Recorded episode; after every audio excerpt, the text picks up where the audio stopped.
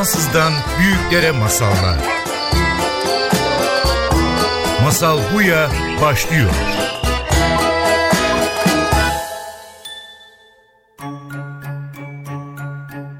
Hoş geldiniz. Masal Buya başlıyor.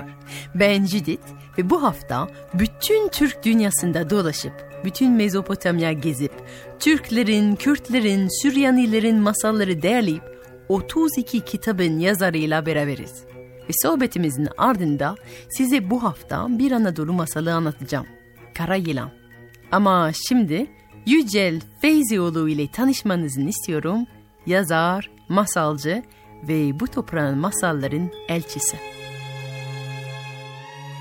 Yücel Feyzioğlu, hoş geldiniz. Şimdi bugün bizim konuğumuz 32 masal kitabının yazarı.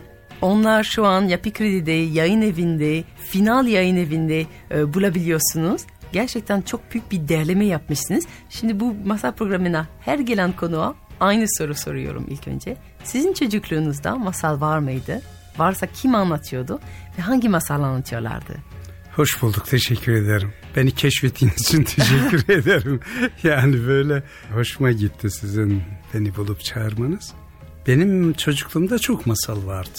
Yani bir babam çok iyi bir masalcıydı, çok iyi masal anlatırdı. Köyümüzün bir masalcı ninesi vardı. Sultan Hanım nine.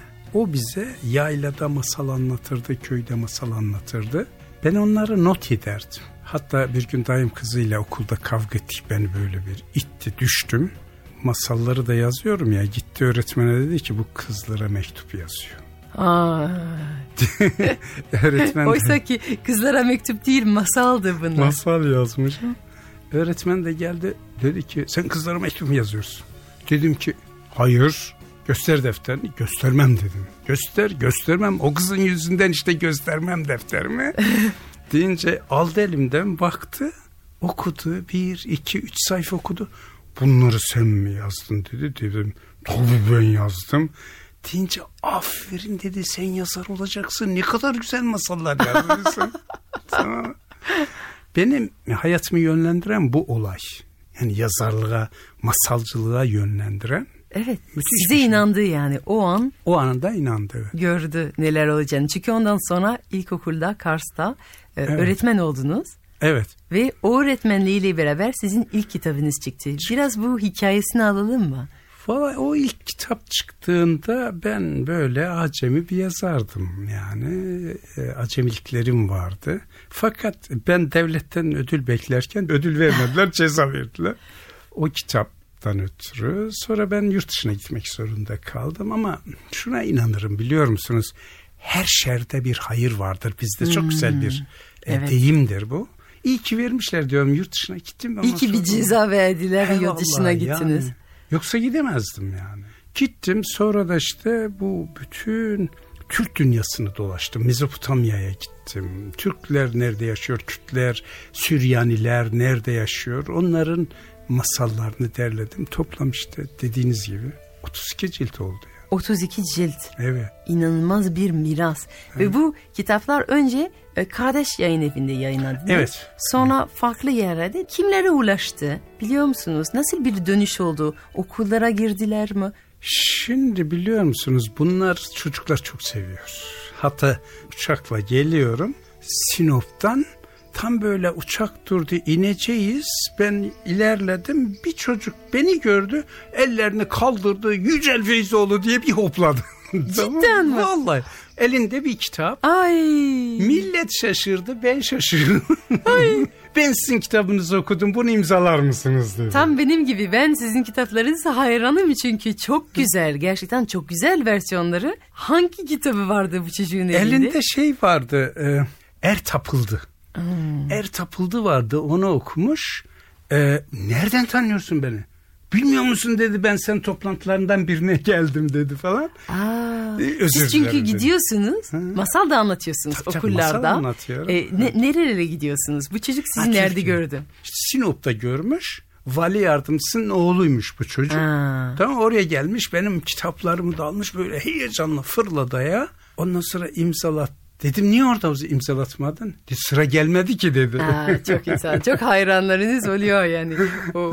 sıra gelmedi. Neyse imzaladım. Aşağı indim millet sıraya girmiş bir fotoğraf çekilebilir miyiz? Fotoğraf çekilebilir miyiz falan. Tabii bu insanı motive ediyor biliyor musunuz? Çok hoşuna gidiyor insanın yani.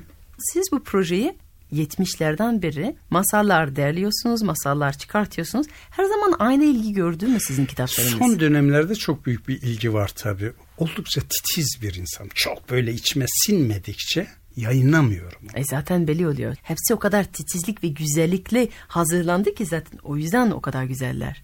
Teşekkür evet. ederim. Şeye çok dikkat ettim. Benim masallarımı her inançtan, her görüşten, her politik gruptan insanların çocukları sahiplensin, okusun. Çünkü bu sonuçta 3700 yıllık bir e, miras. Bilmem biliyor musunuz mesela bu Adapa ilk kez Milattan önce 1760 yıllarında yazıya geçmiş. Tam 3760 yıl oluyor. Dicle'nin kenarında yazılmış. Evet. Sümerli yazarlar yazmış. Ben onu buldum heyecandan ölüyordum tabii tamam mı? Evet. 3700, Müthiş bir miras. Ha, 3760 yıldan sonra ikinci baskısını yapmış olduk. tabii. biraz geç kaldık değil mi? Biraz biraz üstüne ama anlatıldı tabii ki o süre boyunca. Tabii anlatılmış sözlü olarak ama yazılısı var bunun ya. Hmm. Yazılı olarak var. Tabii herkes çok ilgi duyuyor, çok seviyor. Ne bileyim okullar davet ediyor, milli eğitim müdürleri diyor. Ne oldu bunlar şeyini anlat tarihçesini, psikoloji etkilerini de öğretmenlere anlat filan. Öğretmenlere seminer yapıyorum işte. Kızıyorum da bir taraftan öğretmenlerimize az okuyorsunuz. ben bu eski masallarda yani hmm. şimdi şeyden Adapa'dan bahsediyorsunuz. Ben de e, 3500 sene önce yazılıya dökülmüş bir masalı anlatıyorum. İki kardeşlerin masalı. Öyle mi? Çok güzel. Ve ben bunu çok seviyorum. Hala bizim ilgimizi çekiyor.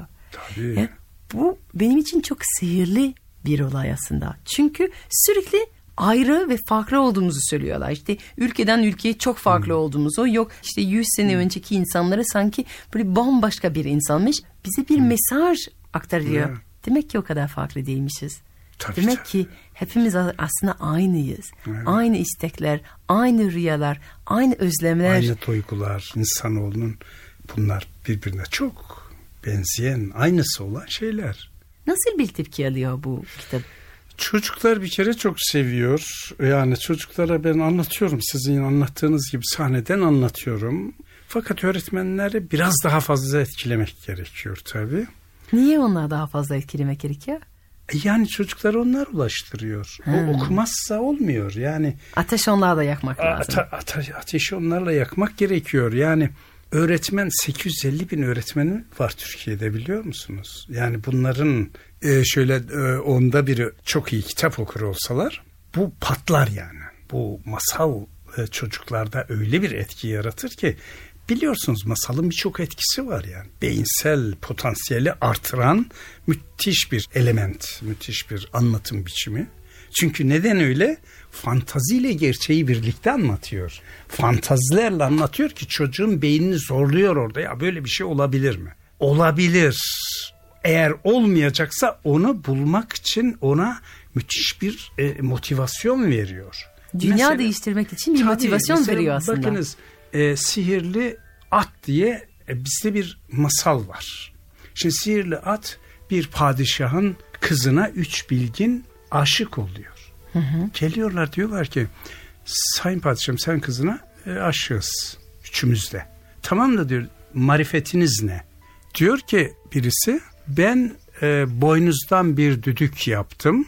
Eğer surların dışına bunu koyarsanız bir tehlike geldiğinde uuu diye ötecek. Hmm. Ha güzel diyor ötekine soruyor. Peki senin marifetin ne? O da diyor ki efendim ben bir tavus kuşu yaptım günün zamanını merak ettiğinizde tavus kuşu o kadar kanadını sallayacak. Siz zamanın hangi döneminde olduğunu anlayacaksınız. Bir saat, bir nevi saat. Saat evet. Üçüncüsüne soruyor. Sen ne yapacaksın? Efendim diyor ben maun ağacından bir at yaptım. Üstüne biniyorsunuz, sağ kulağını çeviriyorsunuz, at havalanıyor. Üç günde gittiğiniz yolu üç saatte gidiyor. Peki nasıl ineceğim diyor padişah. E, sol kulağını çevirin indirecek sizi yere diyor. Hı hı. Şimdi bakınız bu masal ne zaman yazıya geçmiş? 1200 yıl önce. Şimdi bunun üçü de gerçek olmuş mu?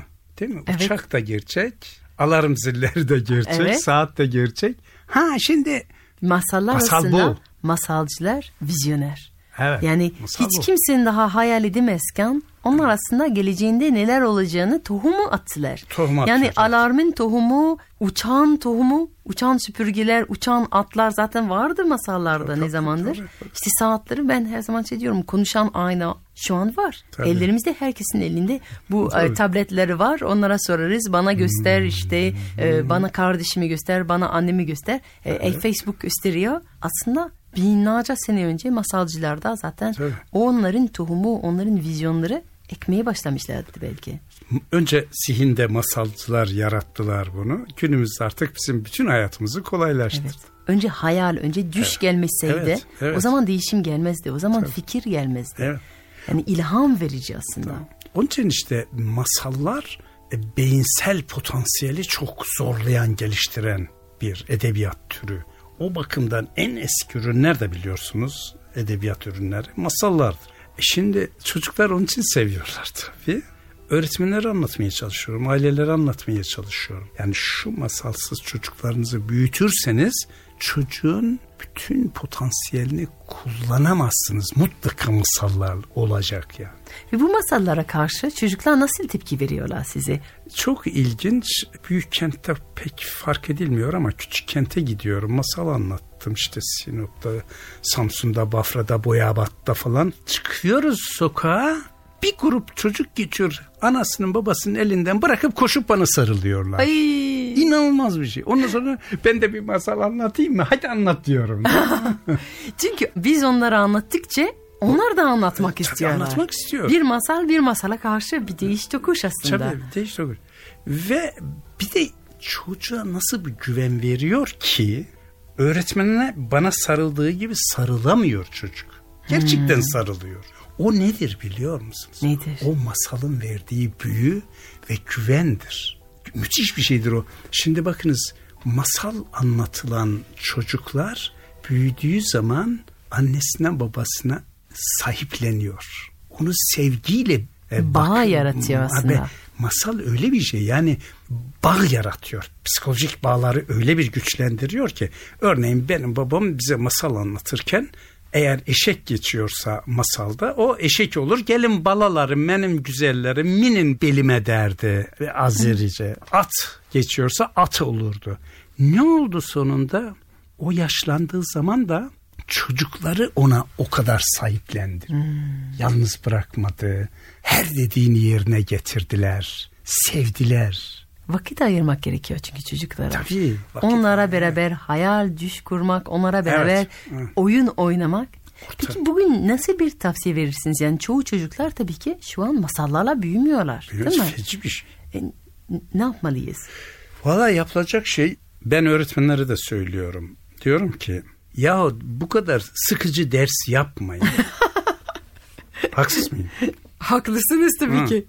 Yahu kardeşim 10 dakika 15 dakika bir masal 10 dakikada okunur en çok. Her masalı her derse bir masalla başlayın. Hem çocuklarla anınız oluşsun hem de çocuğu ilgisini uyandır. Her konuda hangi konuya girerseniz girin o konuyla ilgili masal var. Ben 2000'den fazla masal Böyle derledim bir yani. böyle bir araştırma yapıldı biliyor musunuz e, Batı'da? Amerika'da dersle liseye kadar Evet. bir sene boyunca her ders matematik dair masalla başladı. Her gün öğrencilerin ilk dersi sabahın ilk dersi masalla başlandı. Hı. Lise öğrencileri dair. Tabii canım büyükler için. Ve ne gördüler? Gün boyu odaklanma arttı. Tabii. Öğretmen ve öğrencilerin arasındaki ilişkiler daha fazla samimi oldu. Çocuklar ders boyunca daha fazla katıldıklarını. Niye? Çünkü ilk önce sıkıcı şeyler değil. İlk önce ilham açacak, düş açacak, Tabii. hayal gücünün kapısını açacak bir Aynen. ürünle açmak gerekiyor aslında. Yani günümüzü zihin kapatarak değil, zihin açarak başlayalım ve ondan sonra geri kalan bütün işler daha kolaylaştırıyor. Ondan sonra anlatılan her şey daha fazla akılda kaldığını ispatladılar. Böyle bir araştırma vardı. Aslında sizin zaten öğretmenlere verdiğiniz tavsiye de tam o. Evet. günü masalla başlayalım. Sonra sonra geri kalan bütün dersleri Tabii, tabii. ne zaman Ders yapmayın ya dedim yani masal okuyun. Çocuklar öyle Ne başlar. diyorlar size? E, çoğusu anlamıyor bir kısmı haklısın diyor ama uygulayamıyor. Şimdi bir masala gideceğiz ders ya ders kalacak ya diyorum bundan iyi bir ders mi olur sevgili kardeşim? Al getir çocuklarını ya dersi bırak beni dinlesin. Anlatabiliyor muyum? Şimdi zorlanıyor orada. Bir böyle bürokratik bir şeye alışmışlar ya. Bir müfredat. Bu Müfredat içinde yok. müfredat, müfredat. Müdür, müdür bey söylüyor. Milli eğitim müdürü. Ya diyor şu saatten şu saate kadar çocukları getirin. Yücel bir masal anlatacak. Peki ders ne olacak diyor. ya kardeşim bundan güzel dersi sen nasıl verebilirsin? Masalda her şeyi zaten veriyorsun yani. E o zaman bir örnek verin bize. Var mı tavsiye edeceğiniz ya da belki önereceğiniz güzel bir masal, çocuklara güzel bir ders olacak bizimle paylaşmak istediğiniz var mı? Elbette hemen bir tane isterseniz anlatayım yani. değil mi? Lütfen, lütfen. Şimdi yılan oğul ile çoban. Bir çoban vardı yumuşak başlı çalışkan. Çok güzel kaval çalardı. Sürüleri Bitlis'ten Mardin'e aşardı. Bu dünyada bir karısı bir de o vardı. Çocuğa hasret kalmışlardı. Çoban karısının yüzüne kederle baktı. Bir çocuğumuz olsaydı dünyalar güzeli. Bir çocuğumuz olsaydı kuzuları o otlatsaydı dedi. Çok zaman geçmedi. Karısı hamile kaldı. Doğum anı gelince inanılmaz bir şey oldu. Kadının ağzından bir yılan yavrusu sürünerek dünyaya geldi. Önce ikisi de irkildi, ikisi de şaşkına döndü. Sonra çoban sevinçle evin baş köşesine bir minder serdi. Yılan yavrusunu onun üstüne yerleştirdi. Senin karnından çıkan benim için baş tacıdır dedi. Kadın çok duygulandı. Sen ne yüce ruhlu insansın diye karşılık verdi. Çoban aman bu yavruya süt ver aç koyma dedi. Sürüsünü yaylaya sürdü. Yaylılar serin, vadiler derin. Hem kaval çaldı hem oynadı. Sürüyü en otlu yerlerde yaydı. Eli silahlı hırsızlar geldi. Dişleri sivri kurtlar. Tek bir koyun bile kaptırmadı. Gelenleri kovaladı, koyunları besledi. Yaz bitince sürüyle geri döndü. Yılan yavrusu büyümüş, kocaman olmuştu. Onu kapıda karşıladı. Hoş geldin baba diye bir ıslık attı. Sen gideli çok yalnız kaldım. Çoban sevinçle onu alıp kolunun üstüne sardı. Sana bir arkadaş bulalım dedi. Sıkılırsın. Yılan yavrusu çobanın boynuna doğru süründü. Başını yukarı kaldırıp dilini dışarı çıkardı. Beyin kızını bana arkadaş yap babacığım. Onunla oynarım, kardeş kardeş yaşarım. Çoban irkildi. Aman oğulcuk ben kim, bey kim? Kızınızla oğlum oynasın diye nasıl derim dedi. Yılan yavrusu neden dedi beyden neyimiz eksik? O koca bir bey oğulcuk, o bir ağa, o bir padişah. Biz onun kapısında bir kul, bir köle. Biz onun dengi miyiz? Yılan yavrusu çok kızdı. Çobanın boynuna dolanıp sıktı. O da insan biz de dedi. Git yoksa seni boğar. Çoban korkuyla ellerini havaya kaldırdı. Tamam tamam diye bağırdı. Ertesi gün erkenden kalktı. Karısına sen sürüye bak otunu yemini ver suya indir ben beye gideyim dedi. Korkuyla yola çıktı. Çıktı ama başına neler neler geldi. Bey'e gitti. Bey dedi ki kızınla oğlum oynamak istiyor. Fakat bey dedi ki var mı senin böyle sarayın, böyle toprakların? O da dedi ki yok. O zaman git böyle bir saray kur. Bir, böyle toprakların olsun. İkincisi git bütün bu ülkedeki masalları topla getir. Üçüncüsü de oğlunu görmek istiyorum. Ondan sonra kızımla oynayacak. Gitti ve bunun ikisini de nasıl yerine getirdi? Sonra bu masalı burada uzun uzun anlatmayayım. Bu kitaptan okusunlar. Ama en son oğlunu getirdi. Git oğlunu getir dedi. Gitti. Nasıl getirecek? Orada umudu kesildi çobanın. Yılanı getirdiği an kafası gidecek. Heybenin içerisine koydu yılanı saraya geldi. Aldılar içeri ve beyin salonuna girdiler. Bey çıktı nerede oğlun neyi getirmedin dedi. Heybeyi yere koydu ve yılan oradan sürünüp çıktı. Bey bağırdı tutun vurun bunu beni zehirlemeye geldi. Ve koştular yılanı vurmak istediler. O arada beyin küçücük kızı koştu içeriden. Ah bu ne kadar yılan ben bundan oynayabilir miyim dedi. Ve koştu yılanın başına okşadı. Ve birdenbire inanılmaz bir şey oldu. Yılanın derisi sıyrıldı ve oradan pırıl pırıl bakan kıvırcık saçlı güneş gözlü bir çocuk çıktı. Ve gitti padişah dedi ki gururlanma padişahım senden büyük Allah var. Hmm. Ve çocukla oynamaya başladı. Ve şey dedi padişah da dedi ki bey o masalları getirdiğiniz masalları da getirin birlikte okuyalım çocuklara. işte şimdi ben, bu masal bize ne diyor? Ya şimdi bu masal bir çirkin zannettiğin, korkunç zannettiğin bir şey korkunç mudur acaba? Sevgiyle bir yaklaşın. Hmm. Çirkinse bir dokunun. Onun içerisinde ne güzellikler çıkacaktır. Sevgin yolunda nasıl evet, geliştirmeye biz, getirebiliriz? Tabii tabii sevgiyle dokunduğun zaman o korktuğun şeyin korkunç olmadığını göreceksin. Yeter şöyle bir sevgiyle dokun. İkincisi yani orada bir kültürel zenginliği masal içerisinde veriyor. Ta ülkenin bir ucundan bir ucuna masal topluyor. Tabi çağdaş masalcının görevi de biraz bu değil mi?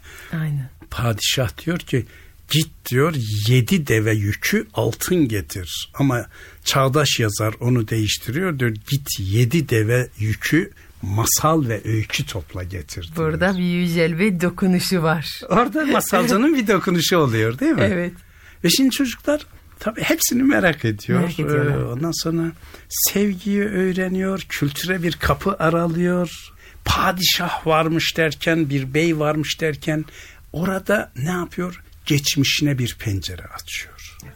Mesela geçmişine bir pencere açıyor. Aynı Hı. zamanda zaten sınıf farkı hala var. Tabii tabii. Hala böyle bir anlayış olabilir. Tabii. Şimdi beynin kızı değil ama zenginin kızı ile evet. biz eşit miyiz? Bizim ne farkımız var? Hepimiz insan değil miyiz?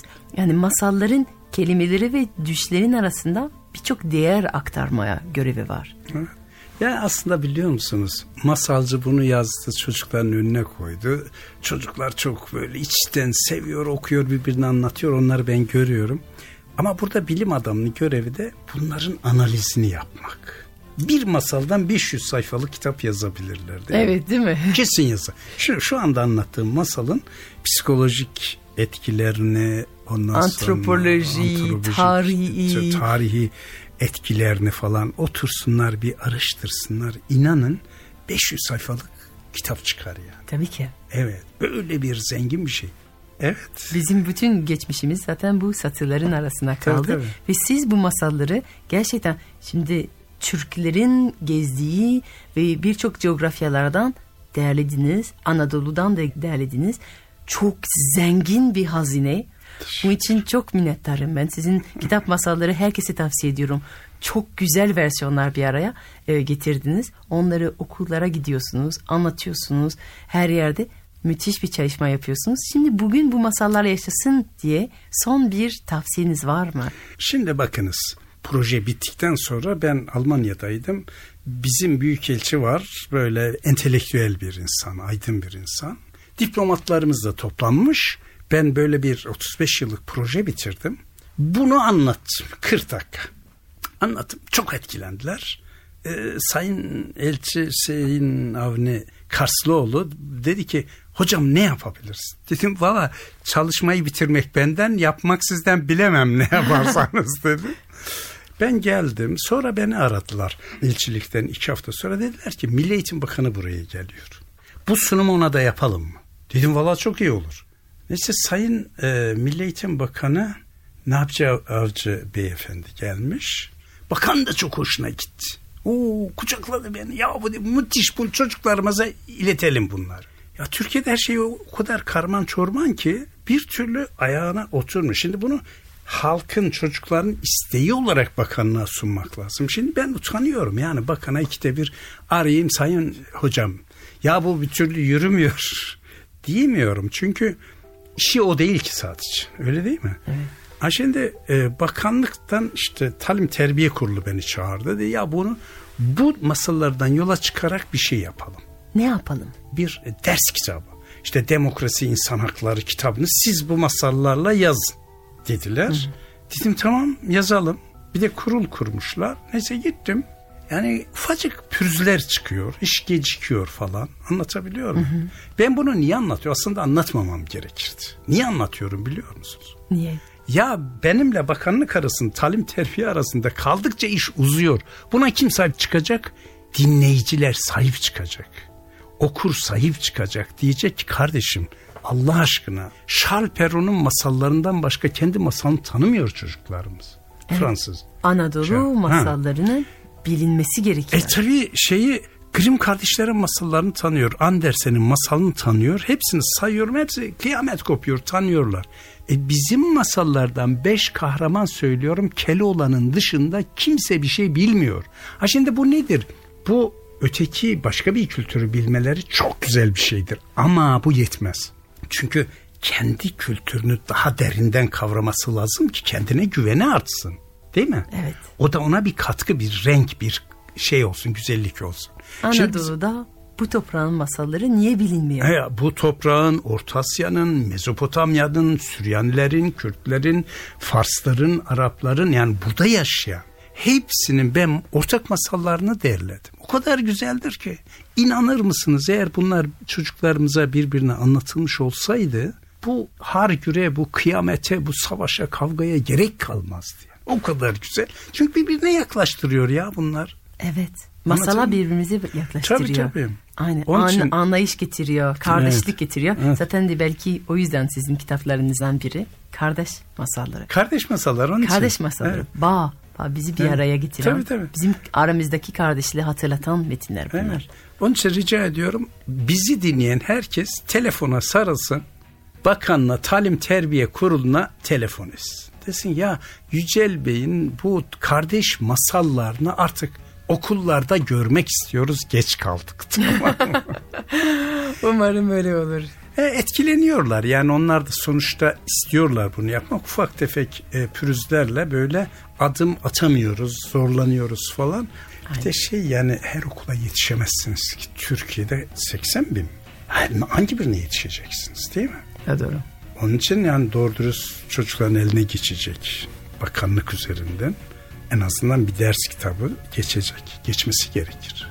Harika. Yücel Feyzioğlu size çok teşekkür ederim. Burada geldiğiniz için, masallarınızı anlattığınız için çok sağ olun ve bu müthiş çalışma yaptığınız için de ayrıca teşekkür ederim.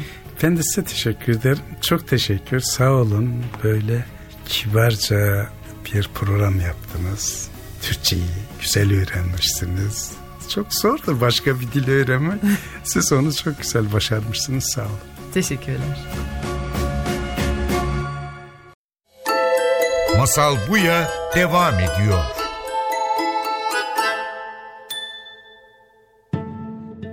Ve şimdi masal zamanı geldi. Bu hafta bu coğrafyada masal değerleyen Yücel Bey ile yaptığımız sohbetini eşlik etmek için size Anadolu'dan bir masal anlatmak isterim. Dönüşüme giden yolun haritasını çizen bir masal Kara Yılanın Masalı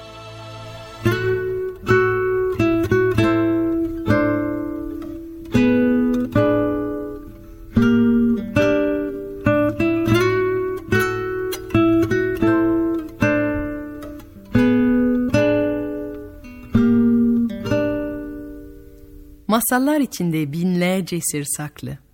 Belki de gönülden ağza, ağızdan kulağa, bir yaşam kılavuzu olarak bize armağan edildi. Ve zaman yolculukta anlamı bozulmasın diye, sırlar açılmasın diye metaforlarla sarıldı. Simgesel kutulara konuldu. Ama o kutuyu açana bir harita, bir yol tarife. Nereye? Ancak yollara düşenler keşfeder yolunun sonunu. Eh, gidelim mi?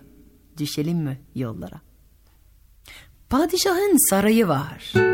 Kapısı altın, penceresi kristal. Padişahın ahırları var. Atları hizli, eğerleri pırlantalı. Padişahın ormanları var. Ağaçları dev, avı bol. Ama padişahın çocuğu yok. Ve her gün dua eder, ağlar. Allah'ım bana bir saray verdin, ağırları verdin, ormanlar verdin. Ama sarayda yaşayacak, atlara binecek, ava çıkacak bir oğlan vermezsen ne değeri var ki bütün bu güzelliklerine? Ne tadı var ki bütün bu lezzetlerin?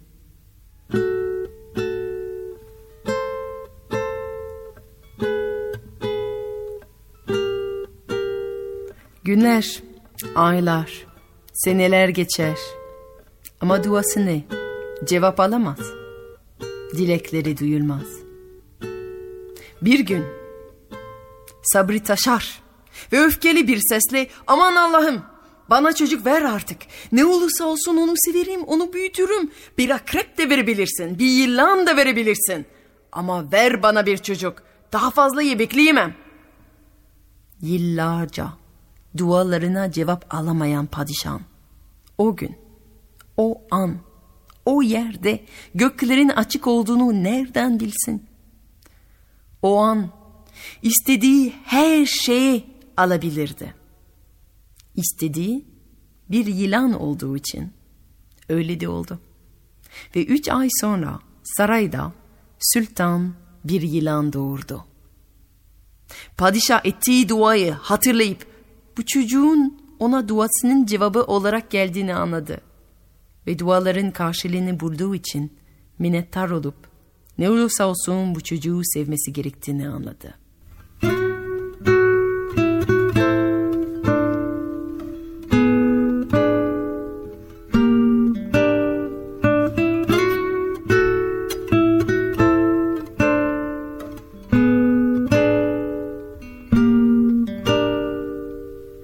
Yalnız prens minik, kara ve çok zehirli bir yılan. Onu beslenmesi için getirilen her süt annesini isirip öldürüyor. Ve her gün yeni bir süt anne kara yılana kurban ediliyor. Kırk gün sonra sarayda hiçbir kadın kalmadığı için ülkenin bütün köylerinden kara yılanı besleyecek yeni kadınlar toplanmaya başlandı.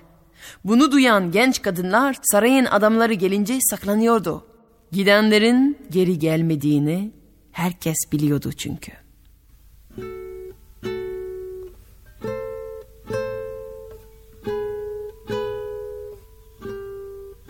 Köylerden birinde üvey annesiyle yaşayan genç, akıllı ve güzel bir kız vardı. Ama üvey annesi ondan kurtarmaya çalışıyordu. Sarayın adamların geldiğini görünce hemen kapıya çıkıp onları çağırdı. İşte buyurun aradığınız kız burada. Prensimize hizmet edecek daha iyisini bulamazsınız. Ve üvey kızını hadi kızım hazırlan. Bak prense hizmet etmek kadar büyük bir onur yok bu hayatta. Başın dik dursun ve sana o fırsatı sağlayan ben olduğumu hiç unutma.'' Kız başına neler geleceğini çok iyi bildiği için evden çıkmadan bahçedeki defne ağacının altında bulunan annesinin mezarını ziyaret etti. Anne, anne sen mezarda, ben belada. Üvey annem beni yılan prense gönderiyor. Ona süt içirmem gerekiyor. Ölmeden ona hizmet eden olmadı. Korkarım benim de sonum geldi.'' Ve topraktan bir ses geldi. Poyraz derdini duyup defne ağacına anlattı. Defne ağacı gölgesini bana uzatıp derdini devasını söyledi. Dinle. Kara yılandan korkma. Vahşidir, saldırgandır ama içinde kalbi var. Her kalpte sevgiye açılabilen bir kapıdır. Sevebilmek için ilk önce beslenmek gerekir ve prensi beslersen belki de bir gün sevgiyi hissedebilir. Ama onu beslerken kendini koruyabilmen önemli. Saraya gider gitmez iki kulplu altından bir küp iste.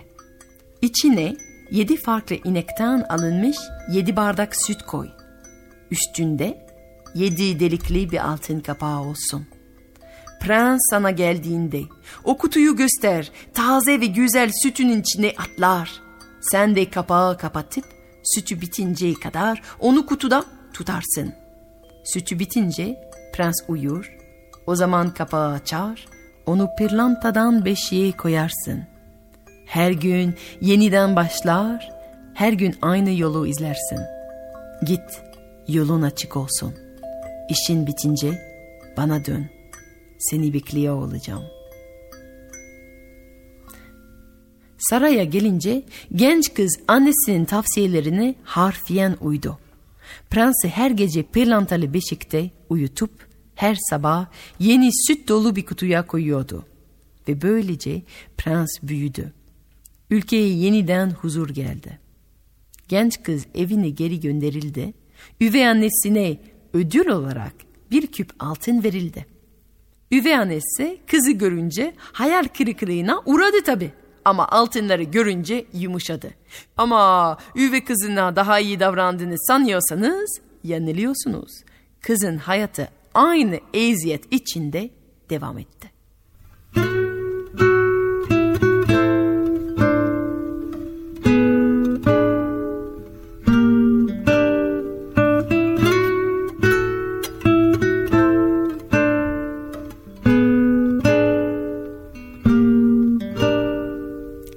Ayda prens yedi sene kadar büyüdü ve annesini artık okumaya yazmaya öğrenmek istediğini söyledi. Annesi de padişaha söyledi. Padişah sevindi. Ülkemizde bilgili hocalar çok. Hemen en iyi hoca ile başlasın oğlum öğrenmeyi, okumaya. İlk gün sarayın en bilgi adamıyla ders başladı. Ama kitabı açıp prense uzattığında prens içindeki vahşiliği tutamayıp doğasına engel olamayıp hocasının elini ısırıp onu öldürdü. Padişah çok üzüldü. Kara prense çok kızdı. Ama yılan prens bir daha böyle bir şey yapmayacağını söz verince bir sonraki gün başka bir hoca verildi. Ve yine ona kitap uzayınca yılan prens onu da ısırıp öldürdü. Ve her gün yılan prens aynı davranışı sergilemeyeceğini söz veriyor ama her gün yeniden doğasına yenik düşüyordu ve 40 gün geçince saraydaki bütün bilgiler ya öldü ya kaçtı. Bu kez saray ordusu halktan prense hocalık yapacak insanlar seçip götürmeye başladı. Ve bir gün genç kızın üvey annesiyle beraber yaşadığı köye geldiler. Saray ordusunu gören üvey anne hemen kapıyı açıp onları çağırmaya başladı. Beyler prensimize süt anneliği yapan kız bu evde. Prense okumaya yazmaya başka kim öğretebilir ki? Ancak onu besleyebilen bu işi başarır. Ve üvey kızına haydi kızım bak prense hizmet etmek kadar büyük bir onur yok bu hayatta. Hazırlan başın dik dursun ve sana o fırsatı sağlayanın ben olduğumu hiç unutma. Kız da başına neler geleceğini çok iyi bildiği için evden çıkmadan bahçedeki defne ağacının altında bulunan annesinin mezarını ziyaret etti. Anne, anne, sen mezarda ben belada. Üvey annem beni yılan prense gönderiyor. Okur yazarlığı öğretmemi istiyor. Ölmeden ona hizmet eden olmadı. Korkarım benim sonum geldi. Ve topraktan bir ses geldi. Lodos derdini duyup zeytin ağacına anlattı. Zeytin ağacı dalını bana uzatıp derdini devasıyla söyledi. Dinle. Kara yılandan korkma. Vahşidir, saldırgandır ama içinde kalbi var. Her kalp da sevgiye açılabilen bir kapıdır. Sevebilmek için öğrenmek gerekir. Sen prense eğitirsen belki de bir gün sevgiyi bilebilir, sevgiyi hissedebilir. Ama eğitirken sinirler belirleyip onları koruman önemlidir. Mezarlığıma ektiğin gül ağacından bir dalı kes, yanına büyüyen dikenli çalıdan de bir dal kes. Yılan prense ders öğretirken içindeki vahşilik çıkıp sana saldırırsa gül dalıyla kırk kere dokun, dikenle bir kere. Prens uslanıp sana dokunmaz.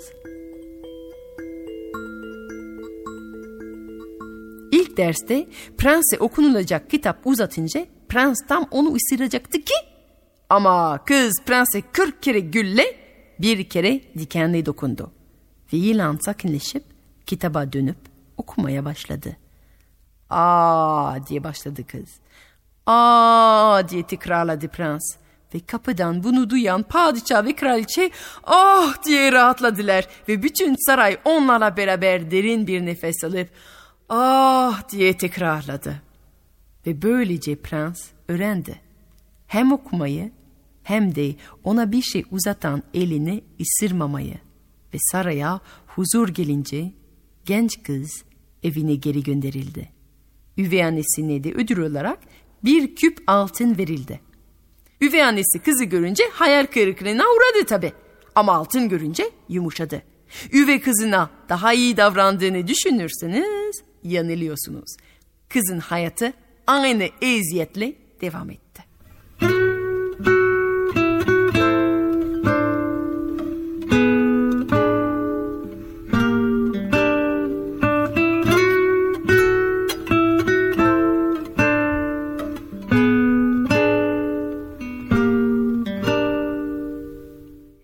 Yedi ay daha geçince prens annesine artık büyüdüm bana eş bulup beni evlendirmen gerekiyor.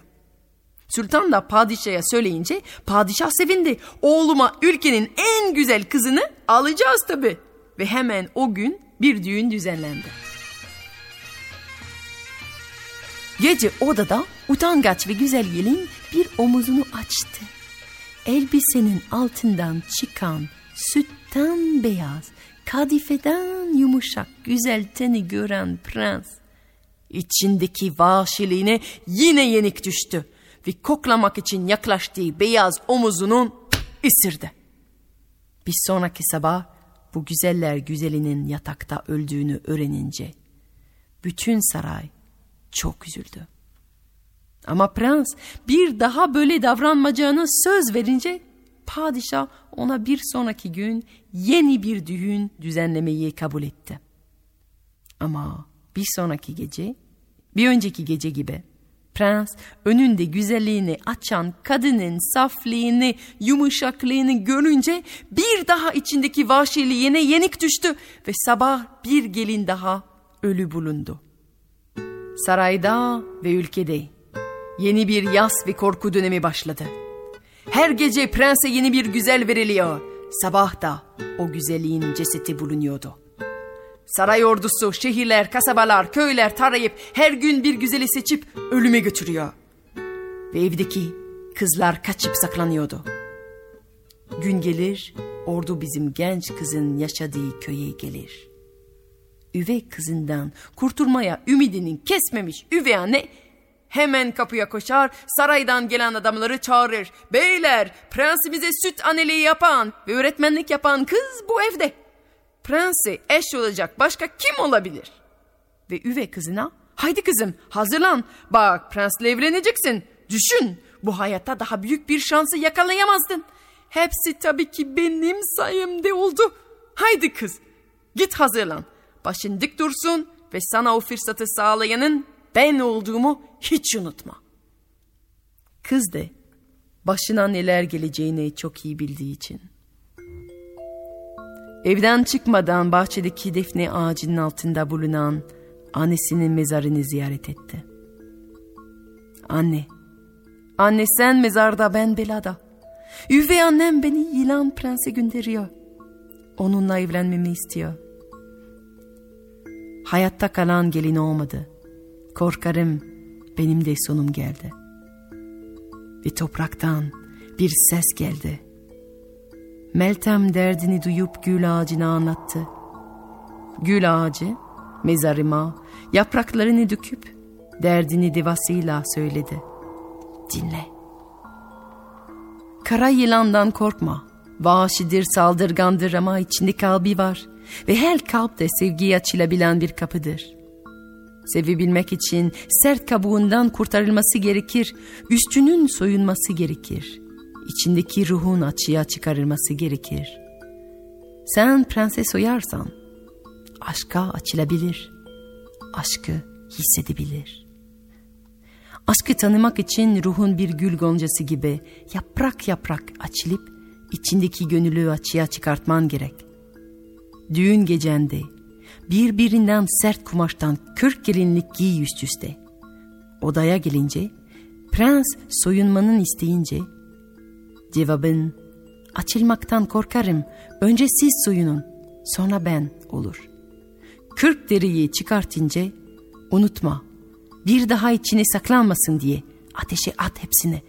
Hem seninkiler hem de onunkileri. Ateş yaksın korunmak için giydiğiniz her zarı, gönüllerinizi saklayan her kumaşı, aranızda duran bütün katmanları. Şimdi git kızım. Yolun açık olsun. İşin bitince bana dön. Seni bekliyor olacağım. Seni bekliyor olacağım.''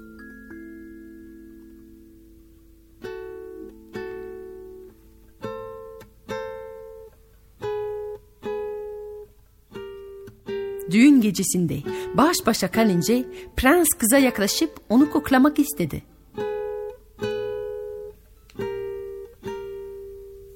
Karıcığım ne kadar kalın giyinmişsin. Açıl biraz. Açıl. Biraz güzelliğini göster bana. Üst üste kırk gelinliğin içinde sarılı kız da. Açılmaktan korkuyorum. Önce siz soyunun. Sonra ben diye cevap verdi. Yılan prens şaşırdı ama yeni karısının güzelliğini görmek için sabırsızlandığı için itaat edip bir derisinin çıkarttı. Gelin de bir gelinlik ve bir daha açılmasının rica edince kız bir daha açılmaktan korkuyorum. Önce siz soyunun sonra ben diye cevap verdi. Ve prens bir katman daha kız bir gelinlik daha çıkarttı. Ve böylece kat kat deri çıkartıp kat kat soyundular. Kat kat açıldılar. Prens kürk derisinin çıkarttığında genç kızın üstünde hala bir gelinlik vardı. Ama onu çıkartmadan yerde duran bütün kuru yılan derilerinin ve bütün gelinlikleri ateşe attı. Ateşe girer girmez alevlendiler ve odaya şimşek gibi gözleri kamaştıran bir ışık geldi. Gelin bir saniye gözlerini elleriyle koruyup kapattı. Tekrar açtığında önüne kara bir yılan değil, genç, gülümseyen, çırılçıplak bir prens.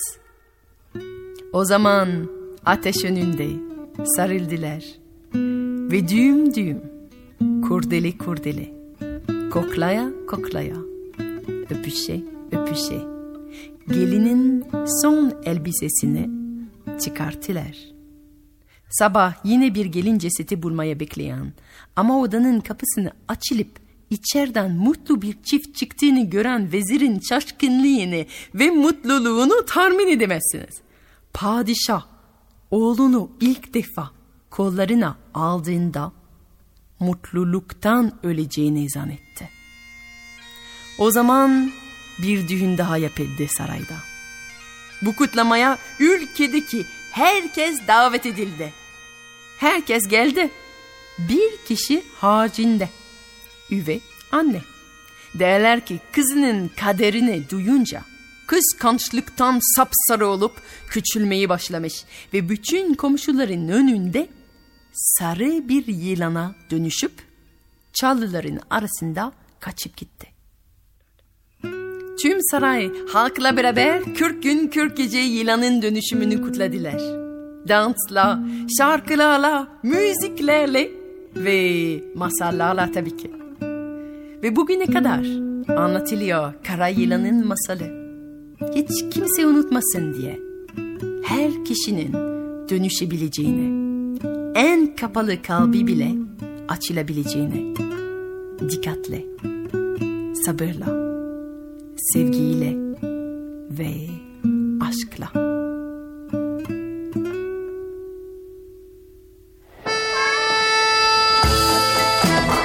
Bir Fransızdan büyüklere masallar. Masal Buya sona erdi.